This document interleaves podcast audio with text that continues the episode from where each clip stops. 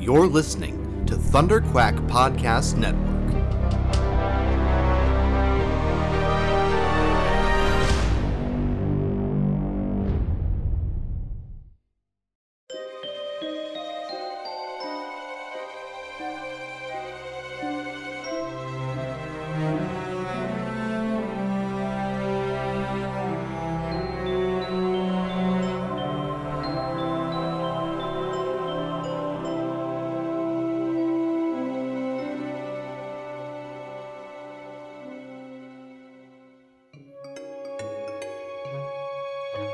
Everybody, welcome to this special joint episode of the Wampa's Lair podcast and Thunderquack Podcast Podcast Network.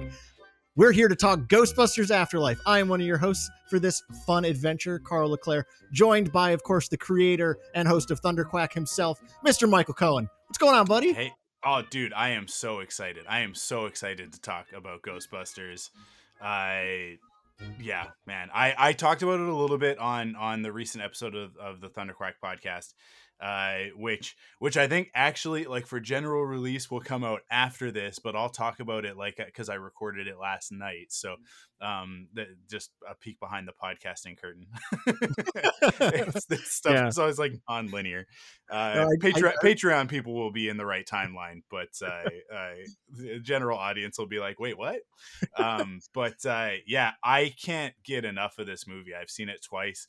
I said to I oh, uh, after the second viewing, I uh, we we went for dinner with my parents because they were watching Cassie when when uh, while Crystal and I took car to go see it, and uh, uh, so we all met up for dinner afterwards and sitting at dinner and everybody's eating or whatever and just like out of nowhere my brain just like like it was one of those things where like my brain the thought bypassed my brain and just came right out my mouth and I just went I could go watch that movie again right now. like like I could like literally like an hour after having just watched it for the second time within a week, I was just like, let's do it again. Like I I I had I had so much fun, especially the second time uh, uh, with this movie. Um, I I love it. I'm I'm so happy that it's uh, everything that I that I was hoping that it was going to be, uh, and that that everything hit for me. So, um, so I'm excited to talk about it with you. Likewise. I was excited to talk about it with Joe, but I know. I'm just gonna call. I'm just gonna call him out right now. Yeah. uh, he's, he's taking a nap or something. Yeah, I uh, know. Jo- Joe Hogan was supposed to be with us, and alas, he uh, he's had a busy work schedule this week, so I guess he uh, just couldn't couldn't wake up for it, which which You- happens to the best of us. Y- you know what's funny is that if we were recording at like midnight your time, yep, he'd be on it. he'd be on for sure. Like Yep. no no doubt. But because we're recording, we're actually recording recording when the sun is up. Yeah. Uh, he's nowhere to be found. So Can't make it. Yeah, uh, Joe that- Hogan, vampire confirmed. he's going to be in Blade, the new Marvel movie, um, as himself. Um, but uh, no, so well, obviously, so Joe and I went with a with a couple of other friends. Joe's uh, fiance came with us, and the three of us suited up. You know, we wore our proton packs, we wore our jumpsuits to the premiere. The the so I went down to Staten Island. That's where Joe lives. Uh, and uh, the theater we went to, the man, the theater manager, as we walked in, she had a jumpsuit on too, and we are like, "Oh yeah," she was all excited. But she comes up to us and she says, and I said to Joe beforehand, I was like, you know, they may not let us bring our proton packs in, right? Like every theater is going to have its own rules about this. Yeah. And, and I was like, but whatever. If they don't, we'll just go put them back in the trunk. Like, not the end of the world. So she comes up and she goes, "Oh, guys, I'm so sorry to to tell you." And I, I just assumed that's what she was going to say, right? But she goes, "But we so, we were completely sold out of the Ecto One popcorn tins." I'm like, "Oh, I don't care that that saves me the temptation of spending the money, so that's all good." But uh, yeah, she like she took pictures with us, uh, videos for her TikTok page. Like, man, we had a blast at this movie, and it was so fun. I mean, there are some things about it that I'm I have some critical questions about, and I'm excited to have those th- this conversation with you, Mike, because I, I love the way you think about movies. So I'm excited to get your take on this. But overall, this movie was a blast, and it was, you know, it was the third movie we've we Ghostbuster fans have wanted for so long. And I know Answer the Mhm. Call, you know, whatever you feel about Answer the Call, the 2016 release, um, it wasn't a, the third movie. It was never meant to be, right? It was a reboot. It was Yeah. it was trying to do something new with the franchise, and it, it worked for some folks. It didn't work for some folks. Um, but this is a you know this was a direct sequel, which man, like we've been waiting since 1989. so, I Yeah. mean, the closest we got was the the 2000 and it was either 2006 or 2009, the the video game, which was awesome. Where of course the whole cast came back to to voice their parts. Um, but yeah, let's let's just let's get into this, man. And we should probably warn people right out at the gate, right? It, it- spoilers ahead. I, I don't plan Oh, on yeah. being spoiler free. So if, if you've not seen the movie and and want to see it unspoiled, please stop listening now and come back.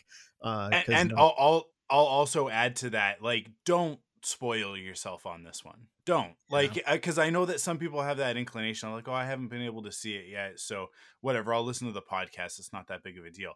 Don't like go experience this movie because because I think that for most people, especially for people who are more casual Ghostbuster fans, it's probably not what you think it is right? Like like i think that people people definitely have like a, a bit of a preconceived notion of of how much the original ghostbusters are going to be in it and sort of like the way that it's going to play out. It's it's actually not that movie. It's it's it's its own thing and there's a lot of twists and turns in it and and um uh, I mean, like, I don't think that there's anything that's that's entirely unpredictable, but but I do think that it deserves to be experienced properly as a movie and not as two guys talking about it after the fact. Um, so so yeah, just Yeah. like if if you're kind of like hemming and hawing, it's like no, just go see it, go see it. It deserves to be seen in the theater if you can do that safely. Uh, you know, uh, social distancing, vaccinations, all that sort of stuff. Then then go see it in the movie theater um, because because it just, on the biggest screen you can find. If you can see it in IMAX, see it in IMAX.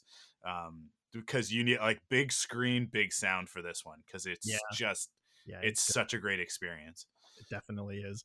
Yeah, you know, it's, it's I just a quick tangent that that point you just made. So I I never got to the theater to see No Time to Die, the last Bond film, Mhm. and uh, and I love Daniel Craig as James Bond, and I you know I just I didn't get to it. It was out of theater, so I asked a friend. I was like, "How does it end?" He's like, "Do you really want to know?" And I said, "Yeah, I don't know when I'm going to see it." So he told me. I finally watched it yesterday at home. And even with knowing how it ended, I was still in tears, but I would have been an even deeper set of tears if I hadn't known Yeah, yeah, yeah. but anyway and I, this movie is the same thing if you if you haven't seen it and you want to see it again stop listening because that ending you will cry i i'm Yeah. fairly certain or at least tear up Uh, you know it, Yeah. maybe you're not a crier but uh yeah i was certainly in tears joe joe and i were like basically holding hands holding each other as we cried you know it was uh, i was glad to be able to be there with him but uh dude let's just let's get into it uh where where do we want to start mike what what, where are we going first because i have a, Uh, I have a I mean, I yeah. I, th- I think it's good to give a little bit of context, right? Talk a little bit about about the development of of, of the movie. So I the funny thing about this one, you brought up the 2016 movie, and at the time that the 2016 movie came out, I I Ghost Corps, the the I the company that basically like that Sony formed within Sony to oversee Ghostbusters in 2015 or 2016 I, uh, which was basically like them going like, "Hey, we're bringing this stuff back. Like Ghostbusters is coming back, coming back in a big way." Um, and because they really thought the 2016 movie was going to be bigger than it was. I, I, I mean, we all did, right? Um, so they're getting ready for this resurgence of it, and they they create this company, and then they came out and said, we we we hear the fans. We understand that you guys like hey this isn't like like this new one it's not it maybe it's not for everybody and that's okay because like you have a you you have a connection to the original ghostbusters. Well we're working on something. We've got a script that's like going to continue that story and there's also an animated movie in the works um which like we haven't really heard too much about the animated movie but but apparently it is still something that's happening um and uh, but this movie ghostbusters afterlife is that project. In 2016 jason reitman wrote the first draft of of the movie that would become ghostbusters afterlife even though the uh, they like they were sort of starting off the this uh this reboot um uh with, with the the all female cast and all that. So um it was always actually kind like they were always kind of like hedging their bets of like why can't we just do both? Which which i think is actually really cool like i think that that's great. And and i don't like i have no problem if they announce tomorrow hey we're gonna make a sequel to the 2016 movie or we're gonna do like a tv series or the animated thing is actually gonna be a sequel to that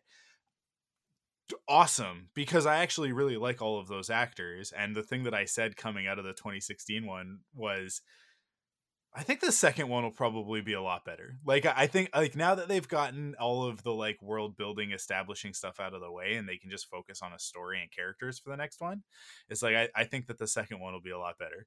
And then, you know, we're not gonna get a second one. but it's like I like I'm fine with it. I'm fine with there being a multiverse of Ghostbusters. I I I mean, I think I think us hardcore fans have been balancing this since day one with uh, the, the 1984 movie and then the real Ghostbusters, who and then 1989 happens, Ghostbusters 2 happens, and Ghostbusters 2 doesn't acknowledge the cartoon, no, nor should it. Like it doesn't need to.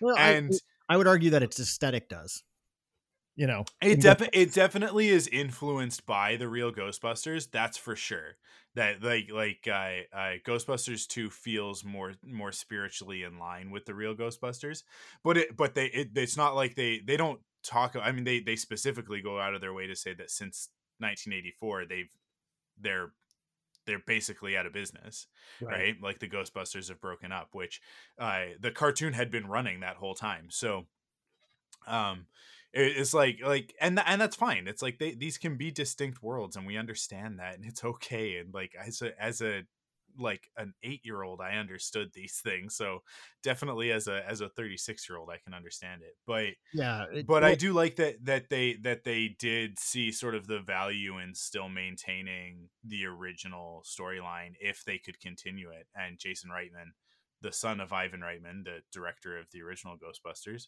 i i felt like he had a, an in on that story, like like just sort of like a, a way into that story, um, yeah, which I think is really cool. Real quick to just eh, kind of further up the, the your your you know your your instance of the multiverse, if you will, and Ghostbusters. Yeah. Apparently, multiverse is going to get big soon. I feel like thanks to Marvel, mm-hmm. but um. Actually, so I, I'm currently reading the IDW run of the Ghostbusters comics, which are phenomenally yep. good, super fun. Um, and uh, I I read all the ones up that my library had, and then I could not find the basically like the last full volume. So I, Joe was kind enough to let me borrow his his his hardcover, and I took it home with me. And the the opening has a letter from Ivan Reitman, and it was in 2016, and he talks about how uh, what the comics have already proven is that we can do these multiverse of Ghostbusters stories, right? Because there's been there was a crossover between the the cartoon Ghostbusters and the movie Ghostbusters in the comic book, and he yep. said be be you know be on the lookout for this with the the Answer the Call crew and the original crew in these crossovers. Yeah. So and and even Jason Reitman, I was reading, I read a whole bunch of interviews with him in the last just 48 hours on all, every periodical I could find, and he he mentioned that as well is that you know he loved what Paul Feig did, um, and you know he felt like he said it's kind of what gave me the the inspiration to write my own story is is that ghostbusters can have these multiple you know these multiple settings and he said that was one of the main reasons he didn't want to do it in new york city is again to give he's like i'd love to see ghostbuster stories in in iceland and france and you know all over the world yeah. um and and over different timelines um so but so the one thing though like i'm just gonna i'm gonna jump right into something because uh, I want to I want to get your point on this. So to just to kind of start bearing into the movie. So going with that that statement from Jason Reitman that he you know he really wants Ghostbusters to feel like it can exist anywhere. The one thing though to me that's uh, an essential ingredient to the Ghostbusters um, is the existence of the firehouse. And I don't think again, so what I want to say is like I don't think you literally need the firehouse in lower Manhattan to have a Ghostbuster story. But what I felt like the reason I love the firehouse is in is what it produces in the first two movies. Um, and again, even in Answer the Call, because they do have like a they have a an HQ it creates that space where the where the team gathers right it's the home base right it's the millennium falcon mm-hmm. it's the you know um it's whatever else fills in those roles, right? I said to Joe uh, a few days ago, I was like, you know, I love the firehouse because it's basically just a big kid's treehouse. You know, it's the clubhouse. It's Yeah, where everybody yeah. hangs out and and those relationships are solidified and and they do their investigating. And I felt like in Afterlife, right? Like there's obviously no firehouse, but I would say that the Spengler farm is the firehouse, right? It, it Mhm. fills that role of this is home base. This is our treehouse experience, if you will. Um, do, did you feel that vibe at all with the the Spengler farm? I did, yeah. I, I actually was gonna say like they traded the firehouse for the farmhouse, right? Like that's it, it is very much, um, especially once everybody's sort of in on it in in the third act of the movie. Um, like as that begins, is uh, like like as as uh, uh the Carrie Coon's character goes down there, and it's and and we start to to to really like discover um I uh, what's going on and that sort of thing, and and I so it, it did it did it did work for me in that way. There were i think i think for me the biggest thing with this one is that that actually really similarly to the original and i think it's so hard because we've lived with the original our entire lives and grown up with it and the cartoon is so indelible and it's just like like there are so many things about the original ghostbusters it's just iconic right? The firehouse the ecto one the proton packs slimer in new york like all of these things are just like so etched into our our I like I was saying last night we're recording with Amanda it's like this is this is stuff that's like it's it's imprinted on my soul like on my very being like I don't remember the first time I watched Ghostbusters. There are two things that I have been a fan of literally my entire life. Like I don't I there is no moment where like there's no spark of like and then I fell in love with Ghostbusters or and then I fell in love with the Ninja Turtles. They've just always been there. They Yeah. are they are a part of me. It's like i can tell you the story of of how i fell in love with star wars or the first time i watched star trek the next generation with my dad or the story of uh, you know indiana jones or getting into marvel stuff with spider-man and, and the x-men with the 90s cartoons and stuff but but they're like ghostbusters and ninja turtles are these things that like they are just a part of who i am and i was saying like like the the last few months and reflecting on on ghostbusters watching it with kara we watched it on halloween night um uh, and just kind of like like getting ready for afterlife and re- coming to the realization of like oh oh this is my favorite movie like because i don't usually like i'm if somebody asks me that i'm like i don't know i can't pick i've got a lot of favorite movies star wars uh, I love the Marvel stuff. I love Indiana Jones. Like I, lo- I'm surrounded by geeky stuff all the time. Picking one thing over anything else seems seems unfair. But then it was sort of this realization, especially after experiencing this movie, of going like, oh wait a second, like this is it. This is my comfort movie. It's my go to. It's one of those things where like, if I, I said to Amanda last night, if somebody walks up to me, I don't care what time of day, what day of the week, what time of year, it doesn't matter uh, what else I've got going on. If somebody walks up to me and says, Do you want to watch Ghostbusters? I'm, I'm, the answer is always going to be yes. Even if I watched it yesterday, I, the answer is still yes. Yeah. Because there, it's always, always good, in my opinion. So it's like this stuff, it's like, it's like baked in, right? That's a great. so it's hard to it's it's hard to peel that back and go and step back and remember that it is just a movie and like this one like this is just a movie it's it, it obviously takes on more meaning because we put meaning into it but um the first movie they don't start there right it's it's revealed to us as we go it's like oh these guys are friends and Yeah. it's like it's like like ernie hudson doesn't show up until like halfway through the movie right right. but is he a Ghostbuster? Like, 'cause I always hate it when people are like the original three Ghostbusters because I'm always like, uh, no, there are four original Ghostbusters. I don't care how the movie starts. There are four original Ghostbusters. Winston is he's the soul of the Ghostbusters. You guys like it's you you you don't you can't you can't have the Ghostbusters without Winston. I I so I always hate it when when when people say stuff like that. But it's like, but the Ghostbusters the the what becomes iconic about it what what we vibe with in the cartoon and and and the the second movie and and honestly the stuff that felt like it was kind of missing from from 2016 it it is actually sort of like it's layered on as the movie goes and one of the things that i really like about afterlife is that it it did the same thing right? Mhm. we start with the great opening with with uh, uh, I mean like it's it's sort of treated as like is that Egon? Maybe it's not like uh, it's obviously it's Egon right? We know well, and it's also quite terrifying. Like I think I would yeah it's actually scary. yeah you mentioned before we started recording you know how, how your daughter Kara said that like it was the scariest Ghostbusters movie and yeah. hits the ground running with that with Egon For literally sure. running from the the Sentry Terror dog, you know, and and and and dying, right? I mean, like the dying, movie literally yeah. opens with him dying, but it is also this really hopeful moment of like when the PKE meter starts to open up, and you're like, oh, a new ghost.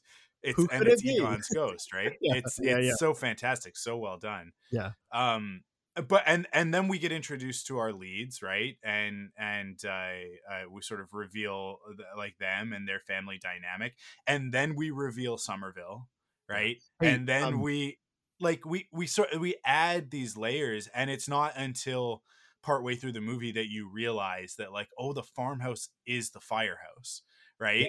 because yeah. you're kind of you are kind of waiting for that stuff of like where where are they gonna like where's what's their clubhouse gonna be? And then you get the great suit up scene yeah. and it's just like it, like you're just like let's go like like once the ecto is up and running and uh, and and and and like we know the plan and they go down there and she's like this is his life's work and they're like the, the yeah it is a pretty detailed model and she's like no you idiots. Uh, it's so good. Um, well really quick because uh, I, I just kind of want to get this in there before we get into more of the plot stuff but uh yeah. you know the comment you made about how you know if somebody ever asks you do you want to watch ghostbusters? whether you'd watched it an hour previous right you'll put it back on.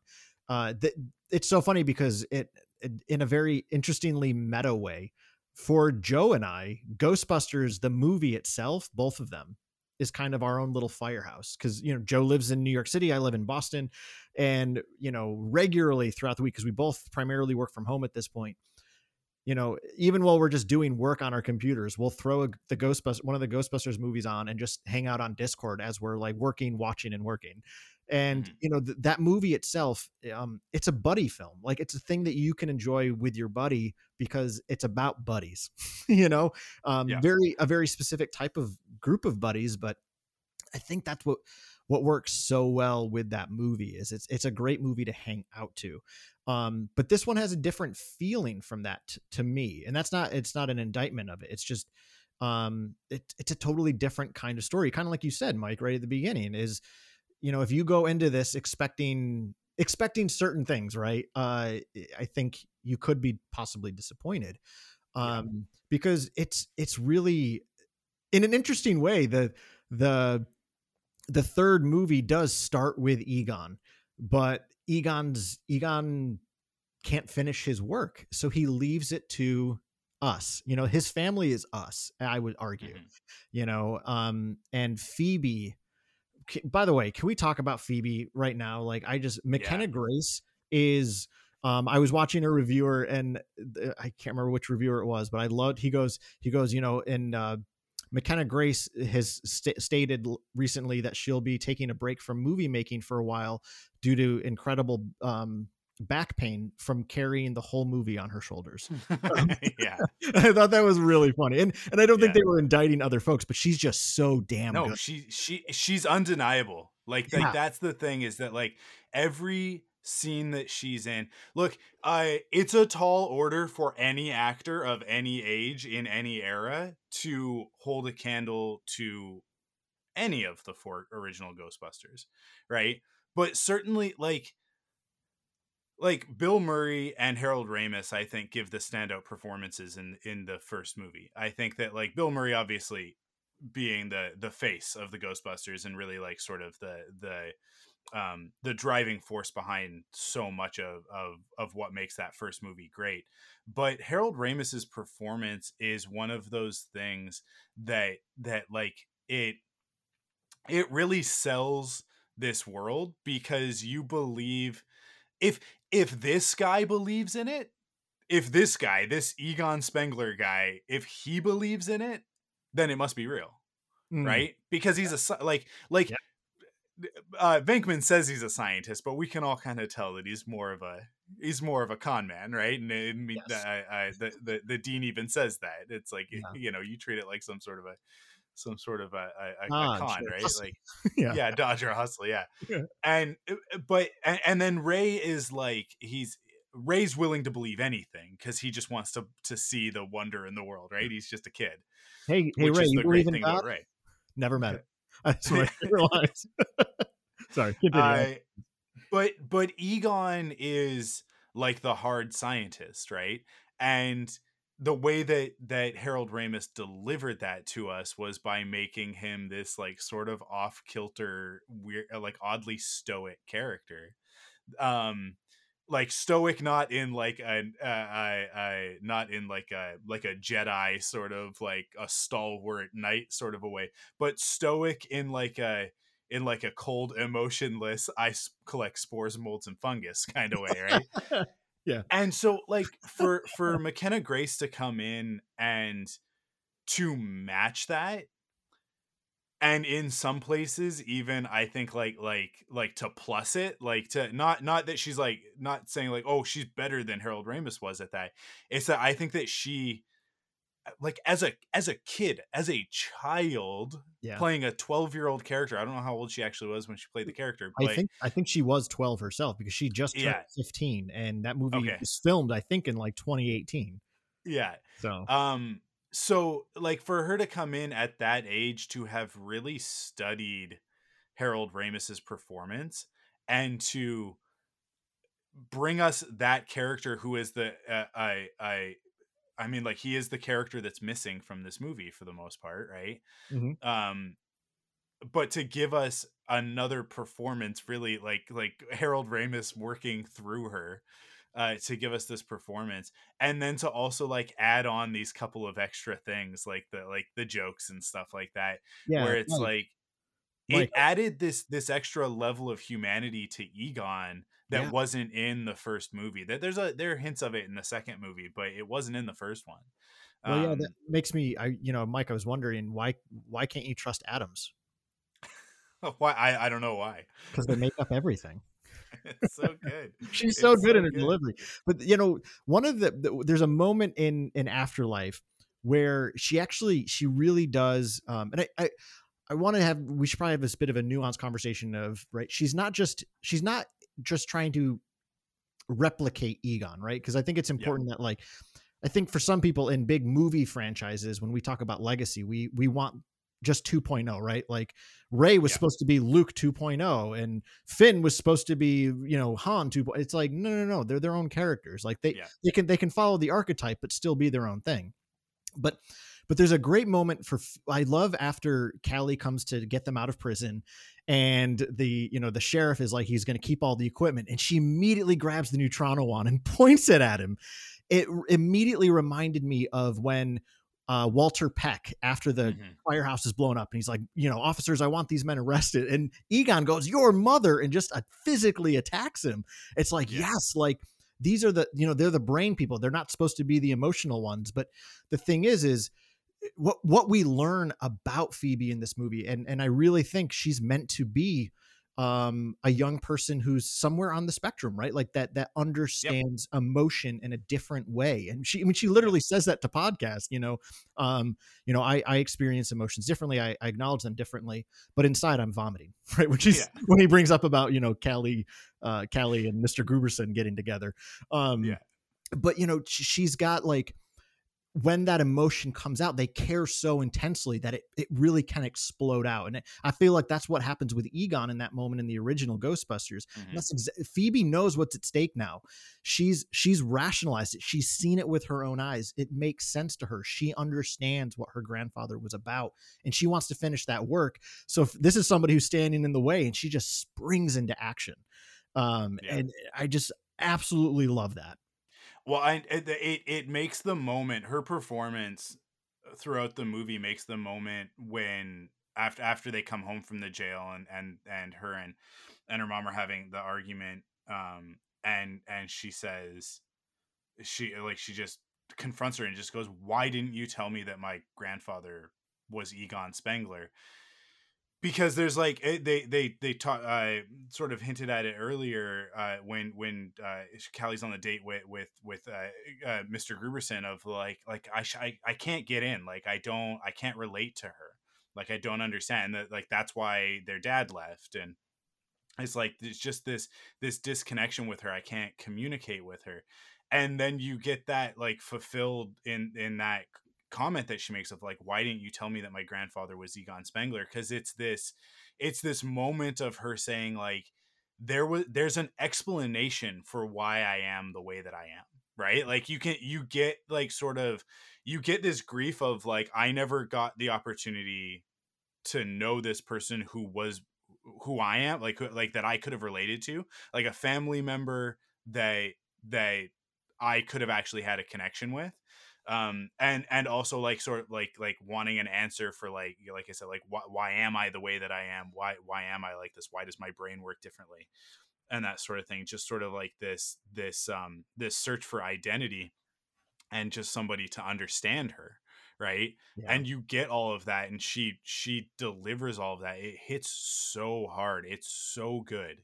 Um and to me like that it's one of it's one of the best things that the movie does because it really puts a voice to i i think uh, uh, a, a lot of folks who who are dealing with those emotions people who are on the spectrum or uh, have other sort of you know like uh, uh, atypical neurology right? That that like like they just they everybody it doesn't matter. Atypical neurotypical i don't it doesn't matter everybody just wants to be understood mm-hmm. right mm-hmm. and that it's that is such a, a an interesting um core ideal of the Ghostbusters that I never really thought of in the original movies.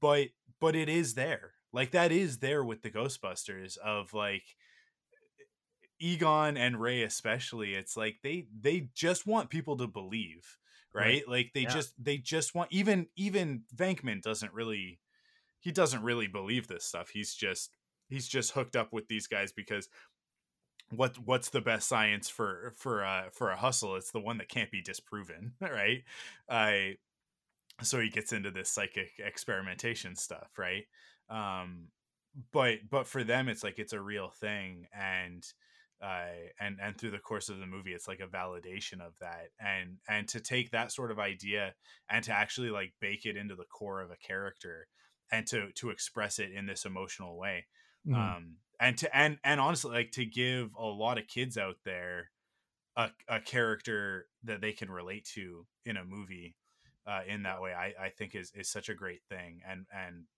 and it's it is what's going to make this movie stand the test of time where like like ultimately at the end of the day that for me is the what the 2016 movie lacks it's a fun movie there's a lot of good jokes in it the special effects are amazing. Like the visual component of that movie is off the wall good, right?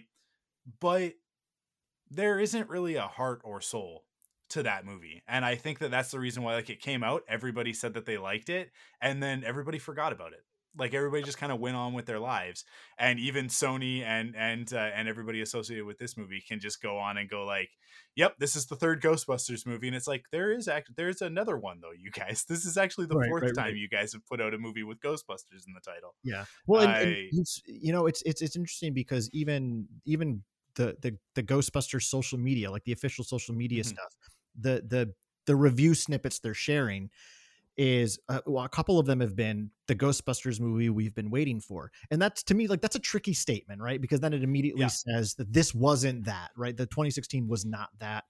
And you know, there are obviously a lot of toxic people out there. The reason that right from the get-go wasn't that was because it was for women, right? And and we yeah. got to call we got to call those bros for what they are. you know totally pathetic um yeah so yeah. but but you're absolutely right i mean I, when i finally watched the movie i didn't see it when it came out I finally watched it because actually the, the college campus that they filmed it on uh, is the college campus I worked at. So it was really cool. I actually watched it on campus. I was like, oh my gosh, they filmed this right upstairs, right above me. Um, so that was really cool. And a lot of the movie was filmed in Boston. So I, I, I loved that part of it. Um, but when it when it ended, it was kind of that's exactly what I thought, Joe or Mike. Sorry, gosh, um, it was, it was like, yeah, where was the heart to this? You know, yeah. um, it felt like it it you know because like I loved so many of those those those uh, those actors like you know it's it's almost the same team as that did bridesmaid and i i love bridesmaids. Um but even that movie seemed to have a little bit more heart and i think the the difference between that and this is because of who made it right? Jason reitman has been very upfront like I've been thinking about this movie for years. I kind of like you, Mike. He grew up with Ghostbusters. It was always yeah. part of his life, right? And he was he grew up being on the set of both films. I mean, he has a cameo in both movies. Um, and you know, so for him, he he's constantly, even before the movie came out, talked about how this was a love letter to his father and to the fans, right? So right from the get go, you knew this story was going to have tremendous heart and emotion to it. Yeah um and like you said that's what's going to make this stand the test of time and he, he also he also he, he said in an interview recently that like this is the last movie he ever wanted to make right? He hmm. he spent he spent so much of his career um trying to get out from from underneath this specific shadow um and and then had the realization and i th- i think it happened because they were making the 2016 movie. I think because a Ghostbusters movie was happening and it was kind of it wasn't the continuation it was a new thing and and I think that maybe maybe there was an aspect of it where he saw like oh maybe I maybe I missed my chance right um, and then I do think that I do think that Harold Ramis passing was was a, a really big part of it, which is why the the story does end up revolving around that. Because um, I think that that was that he, he he's talked about that like there there were a couple of things that that compelled him. He had this image of the Ecto One basically like surfing through a field of grain, which we get to see in the movie. Realized, right? Um, and he said like he just he had that image and was just like, but but it was one of those things of like, but what's but that's not a story. That's just an image, right? Yep. Um, but then but then I I think it was like it it was it was Harold passing and sort of that that idea uh, of of them of them losing the opportunity to ever go back. Mm-hmm. Um, they they sort of put him on the path to like find the way into this movie and then and once he had the story once he realized that it was like that's what it was about it's not about gozer it's not about because the original Ghostbusters isn't about that, right? It, like you say, it's a buddy movie. It is the re, the original Ghostbusters movie is actually about these friends going into business mm-hmm. together, and like that's that's what it is. Um, and then everything else is just window dressing around that and and so uh, it's i think it's one of the reasons why everybody connects with it because it's one of those things that we all want which is just like that group of friends that are willing to face down uh, an evil uh, uh ancient sumerian god and uh, you know I cross the streams and come what may sort of thing right? Like like i think we all especially as as as as boys i think we're we're raised that way of like you know band of brothers sort of thing right? Um and and he and he found this way into this story of like oh this is actually this is actually about a family. And th- they even say it i i it's like they, they've come to like pick through the rubble of his life of it, yeah. his their grandfather's life. And it's like like it, that's what it was about. It was about this family that's sort of like together but a little bit like there's this disconnection at the beginning of the movie of like yeah they're you know it's it's not it's not the best time in their lives. They they, they love each other but they're not really connected. But then by the end of the movie you get that sense of like they've found something uh, uh in Summerville that that that they didn't realize was missing right? Um yeah. And so yeah. like that it, like that's why you tell stories. Like you have to you have to have a reason. There has to be it can't just be hey, this is a franchise that's bankable. Let's make another one. Because when we do that, we end up with Ghostbusters 2016. We which which can have a lot of great qualities and yet still be missing something. You end up with the Rise of mm. Skywalker, in my opinion. That like it, it it's just you end up with Kingdom of the Crystal Skull which like I like Kingdom of the Crystal Skull. I think it's a fine movie, but it is kind of it is kind of them just going like I guess we'll make another Indiana Jones movie because because we can and uh and it, it just kind of like it, it just kind of misses a little bit on on the heart of those original Indiana Jones films. Um I don't know, like even even like like because we've got so many of these now to choose from. Jurassic World is another one where it's like, yeah, but what's Jurassic World about? Like, okay, they they they they genetically modified the dinosaurs, so I guess that's bad. Is that it? Like, is that it? Because the first Jurassic yeah. Park yeah. is about so much. Like, like that's a whole podcast unto itself, right? Yeah. I, I, uh, which we did. yeah. yeah. I, um, but, I, but I, I, it, it's it like like that. The we're in this era of of I think like you know remakes are the cool thing to do, right? And uh, remakes, reboots, revitalizations, whatever but the ones that have worked the best are the ones that really had something to say and and yeah. really had like a like a heart and a soul to them yeah well um, you know I, and, I, yeah, I, want, I want to address something um you know so because i you know i made a comment earlier about you know how, how, the, the social media for the for the movie and stuff is is sharing all these you know snippets of reviews and whenever they're showing the audience they always show the rotten tomatoes audience score right because the critics have been quite critical of this movie. And I was talking mm-hmm. about this with a friend the other night, is right that their main criticism is, oh, it's all this fan service. First off, I feel like critics just get off on saying that now. Like that's just yeah. their indictment of so much stuff. Um, right. Like I do think Hollywood is starved of originality to a degree right now, still, right? Like we're still getting reboots and remakes of things from the 80s and 90s. It's like, yes, I get it. Like we should be getting new things and and we're not rewarding new ideas. So I get that. But at the same time, like I feel like a lot of them were already out against this movie from the get go because uh, because it wasn't a continuation of 2016, even though it was never meant to be. Right? It's like they're just so ignorant yeah. of that reality. So it's like, well, there's a lot of fan service, and it's like, not really. There really isn't. You know, the, the things that show up show up for a reason. Why is there a proton yeah. pack? Uh, because there's ghosts around, and that's how you capture them in this world. Oh, why is the Ecto one there? Because it was Egon's car, and it's equipped to catch ghosts. You know, like so. All their criticisms are honestly quite stupid, in my opinion. I mean, I'm never a yeah. fan of most critics anyway, because they they hate fun things. They only like you know hoity-toity stuff. Um, but that's the thing is is like you know sinking sinking into that idea that you made mike about how these these new when we get these new stories from old franchises they only work when they have something to say. And this movie does have something to say. And and i think the heart of it is really i mean it's it's it's the spengler story. You know jason reitman's been very upfront about his favorite ghostbuster has always been egon. So this was an opportunity for him to tell a story about egon and his family. And what i really enjoy about that is actually you know, so the the inspiration of all the Ghostbusters mythology came from Dan Aykroyd's love of the spiritualist movement.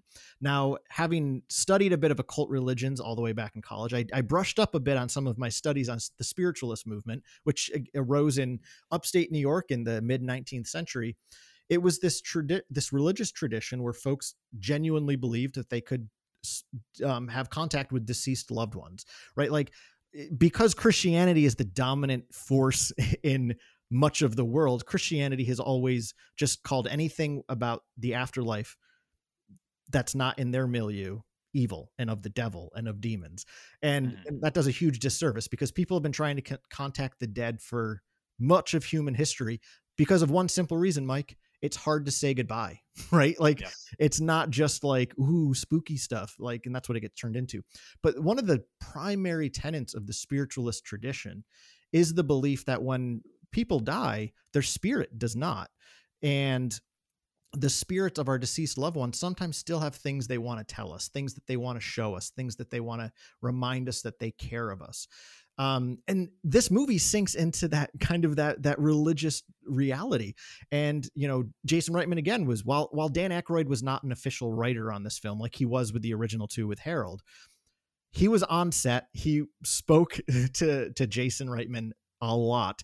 And he was like, every time, you know, Dan Aykroyd would talk to me, I just felt like he was writing like my mythological dialogue for me.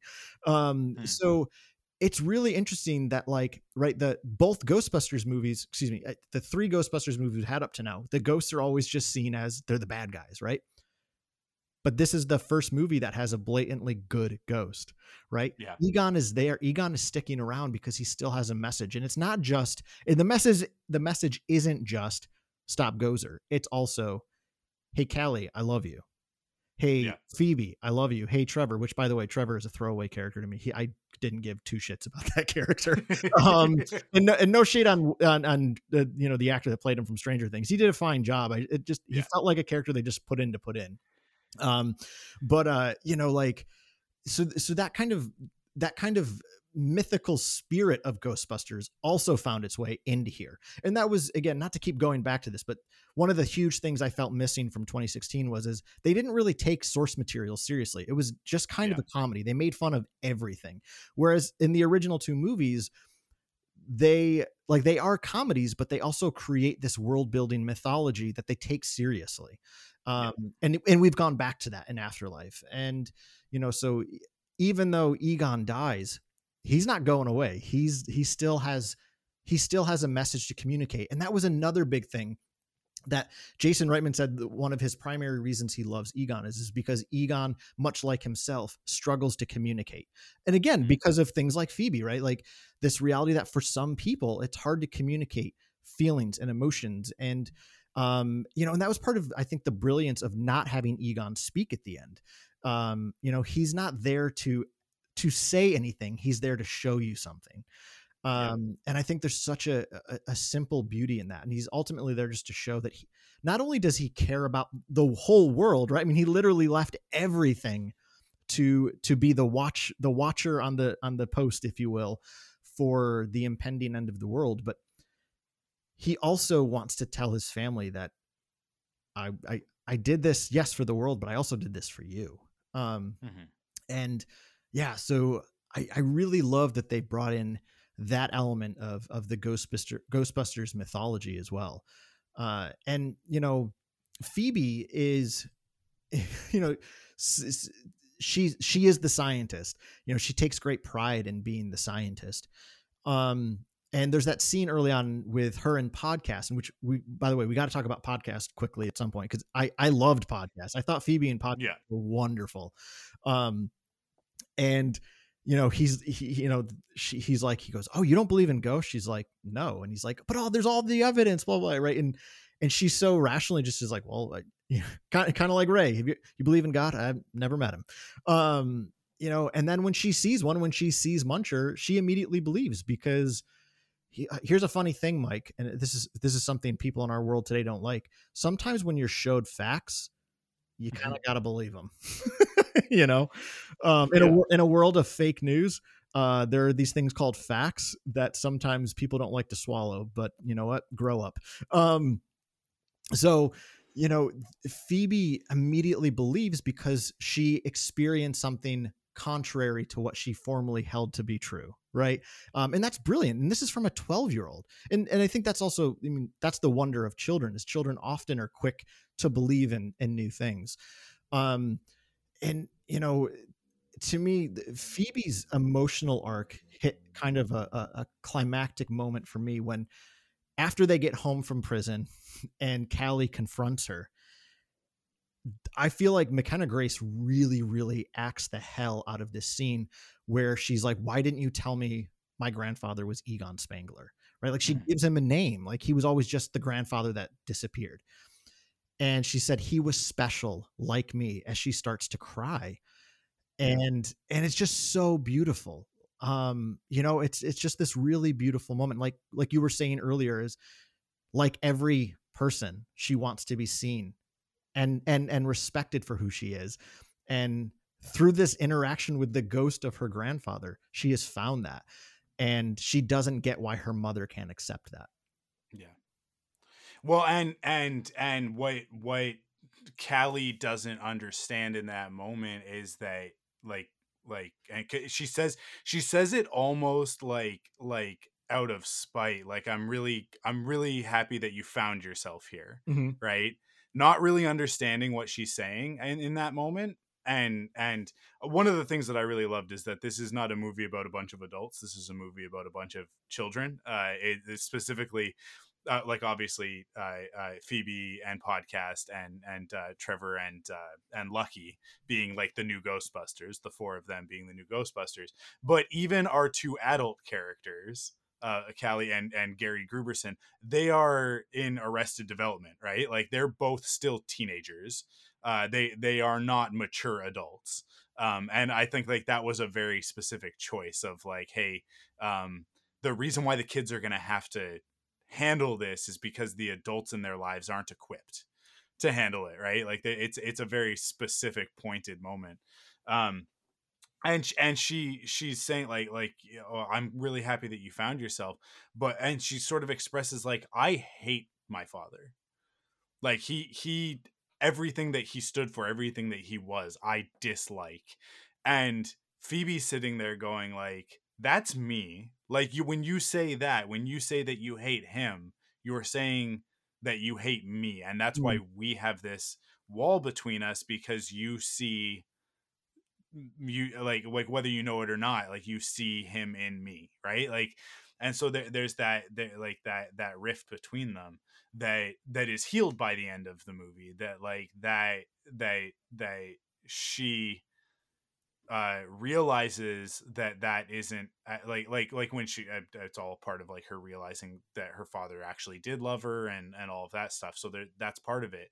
But then there's also like this embracing of who phoebe is at the end of the movie when Phoebe eh, like when you've got the Harry Potter moment of Gozer shooting the uh the the the, the energy beams or whatever you know doing the Emperor Palpatine and uh, and and Phoebe's got the the the the proton pack and and and they're they're fighting and like there isn't like a logical reason for for it to like kind of play out the way that it does in the beginning of like where she's like come on Phoebe come on Phoebe and it's like it is that moment when when Egon's hand clasps the the the neutrona wand with Phoebe and and the two of them come together um that it's like this there there's like this revelation of like that is like they're the same right mm-hmm. um and and and this sort of acknowledgement of it and uh and and then and then everybody joins in and the rest of the ghostbusters and uh you know the rest of the movie plays out the way that it does but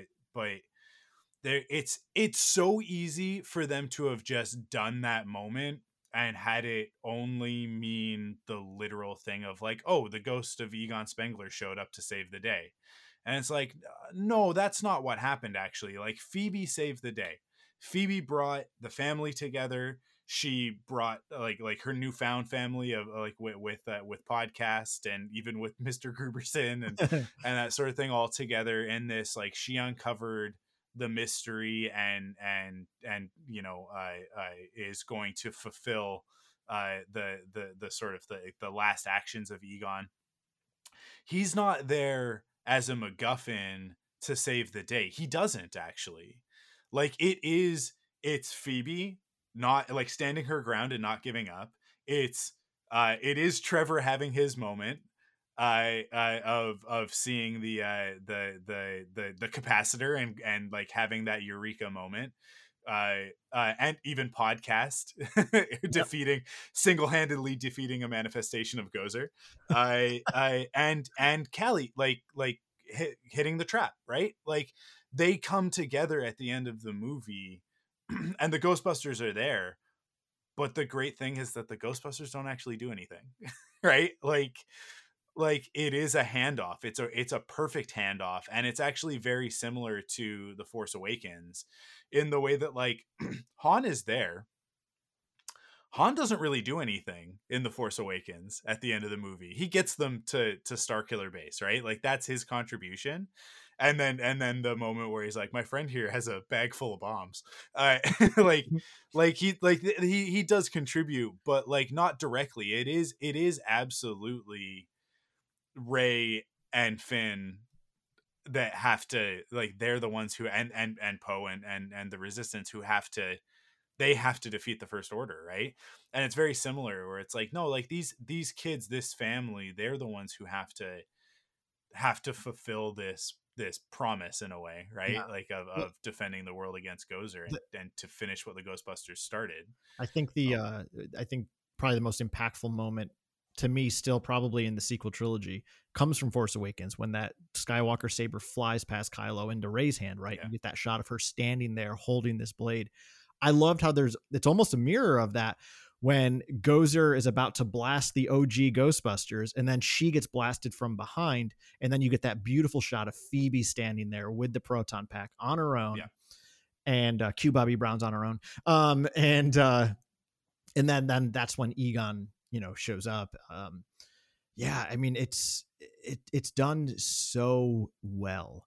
Um and uh can we can we quickly talk about uh Paul Rudd's Mr. Grooberson, Gary Grooberson, Grooberson? Yeah, absolutely. Uh, Paul Rudd is so, my favorite moment. And it- this is just a Paul Rudd thing. When he's walking into Walmart into the ice cream section, just his goofy little strut there. I mean, that's also Ant Man. Like, it's it's that it's that there is music playing in his head that Yep. we are not privy to.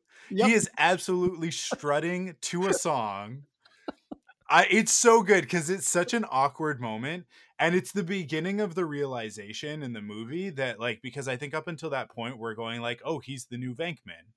He's a scientist, but he's also kind of got this hustle where he's teaching like these kids, and it's like, but that's the that moment, especially like he picks up the thing and goes Jamoka, and I'm like, he's not Venkman, yeah, he's not. He's, he's, Louis Tully. yes, he's been Louis Tully this whole time. and he talked a lot I- in some of the interviews about how much he loves Rick Moranis and and Rick Yeah. Moranis's character of Louis.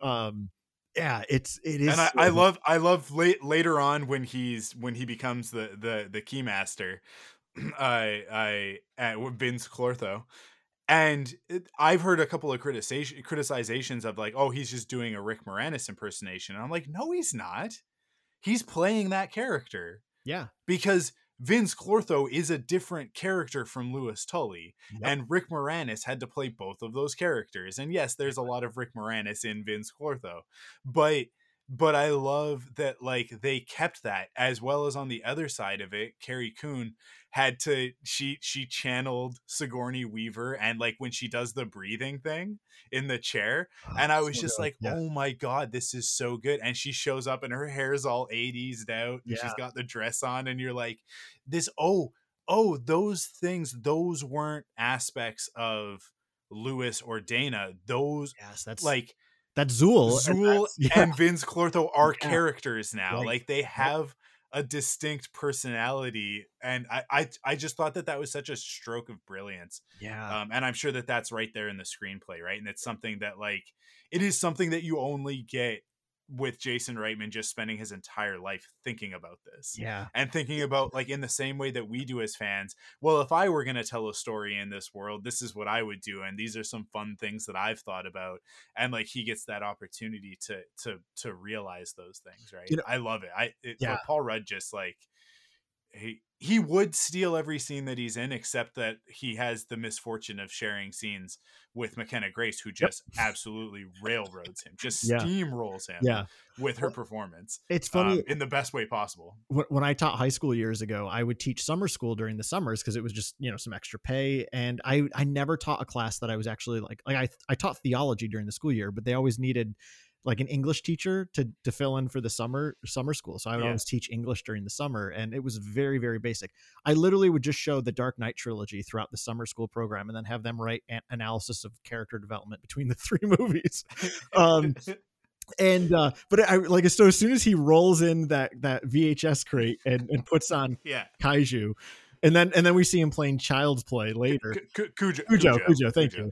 Um, you know, it's so funny and Yeah, what's interesting about him is is he's so he's such a like he's so interested and this is the thing is i wish we got a little bit more backstory about him like is he does he just live in summerville um or did he come there because he's scientifically curious about why is this town with no fault lines no you know tectonic plates why is it shaking on a daily basis? Like so some I, I just feel like he was drawn to this town. And again we don't get that we don't get that sense of his backstory um but in an interesting way uh he serves as the the one who opens the kid's eyes to the ghostbusters like kelly you know when kelly brings the trap in her and podcast are like, wow, this is so cool, but neither of them have any clue what this is, right? And then Mr. Grooberson comes over and he's like, sweet replica. Replica of what? A ghost trap.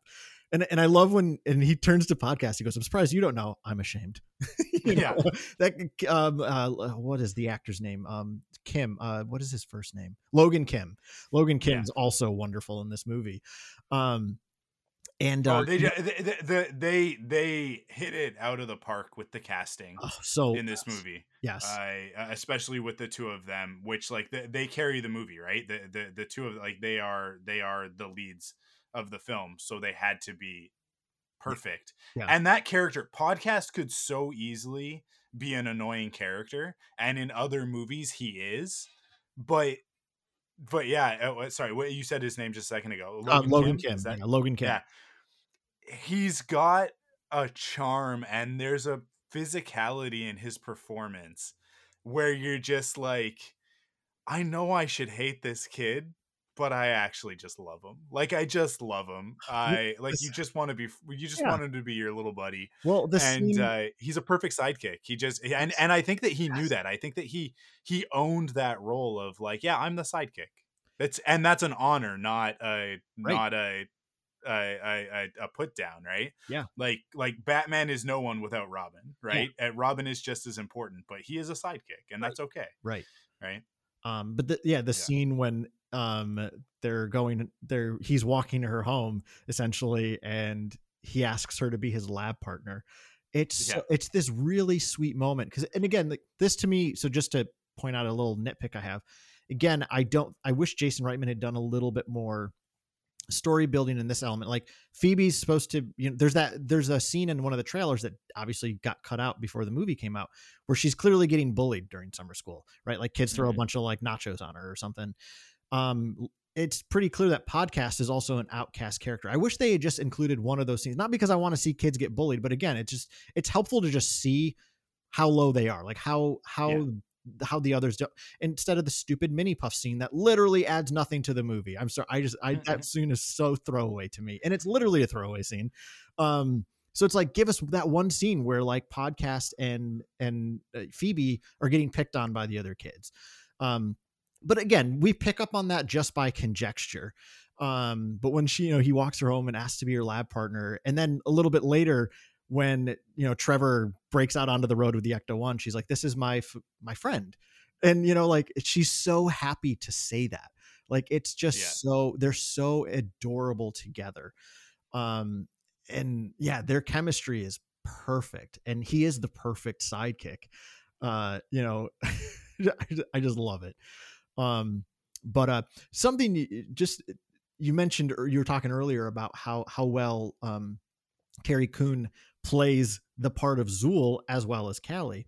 In that scene when they walk in and she is sitting in that chair panting just like, you know, uh, Sigourney Weaver did it in in 1984. Uh, so uh, here's a bit of personal info, Mike. The first time I ever had a physical crush on somebody was the was when I first saw the first Ghostbusters movie. I thought uh, Sigourney Weaver, when she becomes Zuul, was the most beautiful woman I'd ever seen. I, I was probably like seven or eight years old. It's the first time Sure. I remember, like as a young person, like actively being like, "Wow, I like this woman is beautiful." Like, and she became like my ideal woman. So I actually really liked that scene when she kind of like comes on to podcasts and she's like, "Are you the gatekeeper?" and strokes his chin because I was like, "Man, I was Yeah. basically his age. I would have loved that." And you know, now podcast refers to her as getting quote humpy.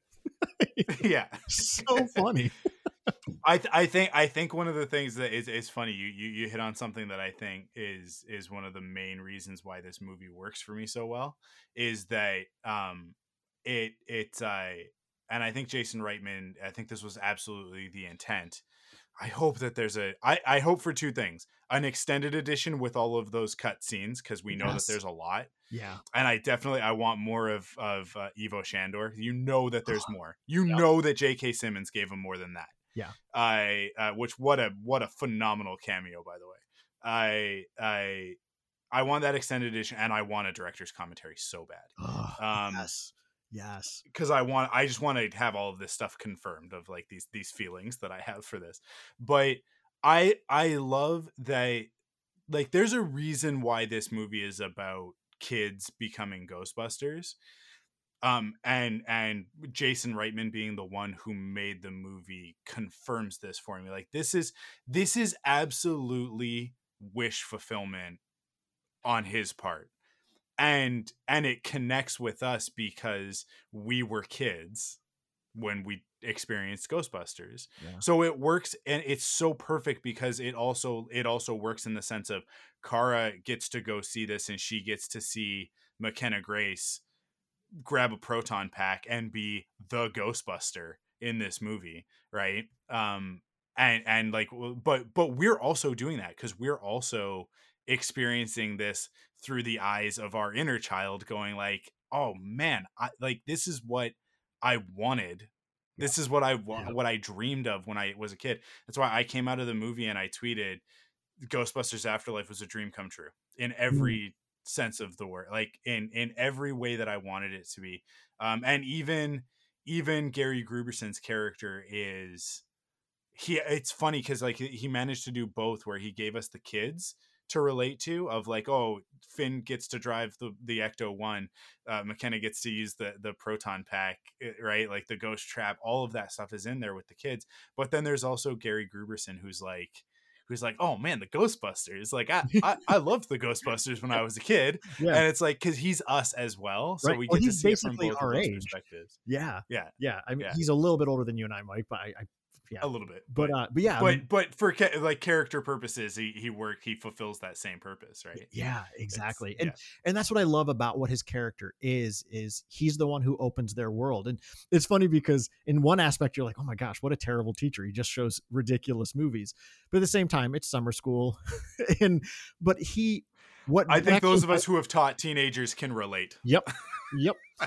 And I think the i thing definitely relate well and i feel like the the mark of actually why he's a great teacher is because of the way he takes phoebe and podcast in and and Yeah. shows them these superheroes you know it, like his own superheroes it, and he you know he first he said you know it was a team of physicists which is interesting that they he chose to write the line physicist because they're none of them have a degree in physics i mean maybe they got them later on but you know when they show up they're actually psychologists and parapsychologists although i Yeah. guess to be fair we only ever hear directly what peter venkman's degrees are in we don't actually hear what egon's and ray's are in um you know peter has the scene where he tells walter peck that's that's what his Yeah. degrees are in but um that said though right like it's so cool because for gary grooberson these guys are heroes because they're just and, and i think this is why indelibly why the ghostbusters are such a powerfully great story is they are literally just everyday folks who just are really passionate about knowledge and learning and that that that passion and drive for learning saves the world right i think that's Yeah. what makes them incredibly powerful characters but also really relatable characters. They're not super strong. They don't have super speed. They don't have the force. You know they're just everyday people whose primary primary if you want to call it power comes from just the the the thirst of curiosity. Um and that's who Yeah. phoebe is right? That's who podcast is. I mean i love the way podcast is set up as in a and- and again like i don't i don't mean to say that he's the carbon copy but he is the spiritual embodiment of ray stantz insofar as he loves conspiracy theories. He loves you know the things that exist that they don't tell you about. You know that's that's that's who the the the original ghostbusters kind of represented was. They believed in the things that you weren't supposed to believe in. Um they tested the things you weren't supposed to test. Uh and uh you know they they believe that there's a world that exists um you know as peter venkman says in the court scene in ghostbusters 2 there are things out there that you know other people don't want to know about. That's where we come in. You know and and i love how podcast he kind of brings that energy to it as well. Um so in, a, in an interesting way and i'm curious if you you agree with this mike uh, you know phoebe and podcast do have a similar chemistry to ray and egon. Again not carbon copies but kind of Yeah. that that you know podcast is he he's he's quirky and outgoing where she is much more shy and introverted but he really believes things and phoebe will believe when she sees type of a thing you know it just it Yeah. i feel like they they really kind of embody those energies really well well, it's it's it's almost like we get to see through these two new characters how how it would have been when Ray and Egon first met, right? like yeah, that, like yeah. it, it's it is sort of like like a like a they, they are those characters reborn, and and they acknowledge it directly in the movie at the end when uh when when uh, podcast tells Ray about the podcast, and and he's like, "Oh, you're you're mysteries of the whatever," and Yeah. he's, he's like, I, I and he's like, "You're my subscriber," and then they and then they echo the line from before. He's like, Yeah. "It really finds its voice in episode 46." um, what a missed opportunity that like podcast podcast does not exist. I know. Um, what a missed opportunity because I would listen to it, but uh, I, I'd start at I- episode 46. Well, you know, if if I mean, yeah, I don't know that you can put out an entire podcast and pretend like it's always existed, but uh, if they just released episode forty six, I would be happy. Oh, that'd be so Uh, funny. so uh, let's hope let's let's let's hope for the for the Blu-ray release that podcast podcast episode forty six uh, is. Uh, You know, is, if- I can't remember what if the if if we do end up but- getting a uh, uh, an extended edition of this when it comes out for home release, Mike, we can we can do a new episode about this and just call it episode 46. Yeah, I'm down. I'm down. Maybe we'll maybe we'll, we'll do it at night when when Joe uh, yeah, yeah, comes yeah. out of We'll start record. Yeah, we'll start recording at 11 p.m. So, um, but yeah, that said, uh, uh, unfortunately, I got to start wrapping this up. Um, Yeah. But Mike, I'm so glad we were able to have this conversation. I, I I'm going to see the movie again tomorrow night, which will probably be the last time I see it in theaters, just because I I don't I don't go to the movies a lot. Um. Anymore, so I'm hoping it'll be out by home release sometime early next year. I would think it would be, um, but man, 90 days seems to be the digital window nowadays. Oh, okay, so, cool. So three months. very cool but yeah i've with you it's you know i again like i i did have some quibbles with it i i we were gonna i was gonna bring them up but you know at the same time like nah i mean i i pretty much shared most of them as it is Yeah. um I, I, I could have used a needle drop when the spirits all come out of the tomb. Like like we really needed like a a, a, a good a, a, a banger of a song yes over that like we get in the original Ghostbusters movies. I feel like that was missing. But honestly, for me, that's the only piece where I'm like that's they they they they whiffed it on that one but uh but i also think that it was a choice. I think that that was a decision that jason, Jason Reitman made, made but um it's just that i would have done that differently. Right. Like this this Yeah. this banger right here. Bingo. Yeah. Um it's hard to recapture that though so i also get him going like you know what we're not even gonna try um and making it more cinematic but Yeah. but also real quick too probably worth mentioning that over the you know over the credit scene um you have mckenna grace's first ever pop single that she recorded and wrote yeah called Haunted Yeah. House, and uh, I enjoyed it while I was you know listening to it the two times I saw the movie. But you know I've been listening to it on Spotify, and I'm like, these are actually really beautiful lyrics and written by a 12, 12 to fourteen year old. Like this is impressive. Um, I- I mean, it's it's a song about loss essentially, and it's really beautiful. Um, and uh, wait, real quick, Mike, before we wrap up though, we should just mention um the post credit scene with Winston. Uh, Winston Yes. was always my favorite Ghostbuster as a kid, and I think that was mostly informed by the cartoon, right? Because he doesn't have as much to do in the two movies, unfortunately. So, it, you know, it was definitely very much he was my favorite cartoon character, and then it just fil- filtered into my love of the movies. But I love how he, you know, he he gives us this beautiful statement of like, at the end of the day, you know, all this stuff I've built in my life. Yeah. I'll always be a Ghostbuster, and that's why I want to keep doing it. Is because of my children, right? Like I'm sure we're. I hope we get to meet Winston's children, um, Yeah. and you know he really believes in this thing, and I, and I love the line when he says, "Busting ghosts with the guys taught me not to be afraid. That I have the tools and I have the talent." And I just feel like that's a universal statement we all need to remember. Like, don't be afraid of like whatever you feel compelled to do in life, whatever your passion and curiosity leads you to, don't be afraid because you've got the Yeah. tools and the talent. Like Winston, you know, I think you said this earlier, Mike. He is kind of the he's the soul of the I mean, according to him to in, in that scene, he he was the second. the sex I don't dis- I don't disagree. He looks great still in his six like mid to late 60s. But he is the soul of the Ghostbusters. Um Yeah. and Ernie Hudson, I would also say, is the same thing. Ernie Hudson loves being a Ghostbuster. You Yeah. any any of the cons, any of the interviews. He is the one who loves having played a part in that movie. I would say of of all of all of the original folks. Yeah. So Yeah, well, and and I it's it's such a it's such a great statement uh, for for the end of the movie and and for the future moving forward with the Ghostbusters. But that that idea that like yeah, eh, I because I relate to that so much, and just what I talked about at the beginning. That no matter what, I've got all this other stuff around me that that I love, all these other fandoms. But at the end of the day, I'll always be a Ghostbuster too. Like I like I totally relate to that. It is like it's the it is one of the first things that I ever wanted to to do. I I said this on the podcast last night on the Thunderquack podcast.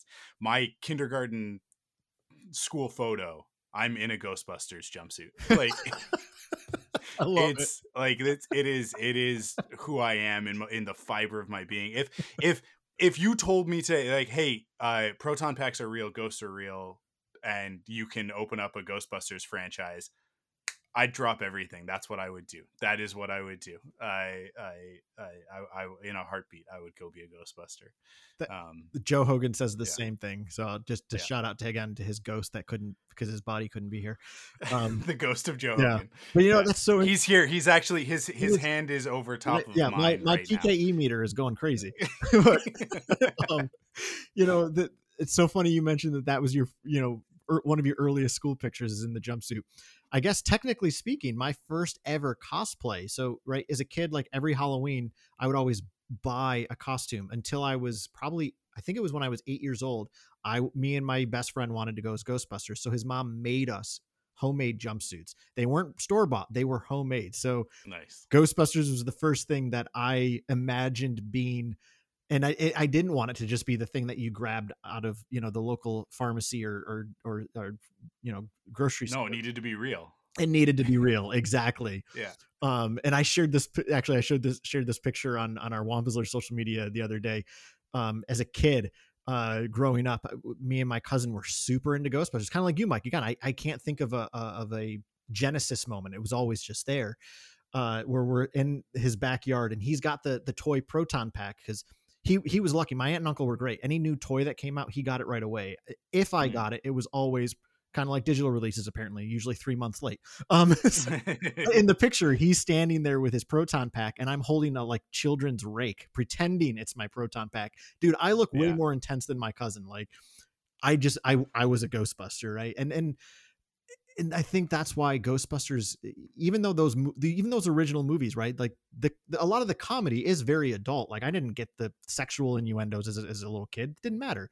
Um, but every little kid in some capacity is afraid of ghosts is afraid of that thing in your closet or under your bed and these were Mhm. stories about you don't have to be like you can you can capture them you can you have the power over them uh and and i think that that's that's still so true that that message is so true even in afterlife uh and it's for a whole new generation and, and i love that you were able to experience that with kara um so awesome I it's it is probably the fandom that her and I connect on the most. I, I which which means so much to me that that she actually does connect with it that deeply. She loves Ghostbusters so much. It's great.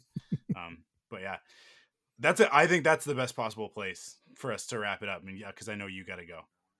Yeah, I do. And and uh but Mike, this was a blast. I'm Yeah. so glad we had a, a chance to to talk about this uh this amazing new Ghostbusters movie. So uh Yeah. shall we wrap it up? I think so. Yeah, yeah, absolutely. Uh yeah. Yeah. So thank you everybody for joining us for this special uh team up episode of Wampa's Lair and Thunderquack. Uh for Mike, I'm Carl, and we'll see you next time in all your favorite podcast worlds. Thank you.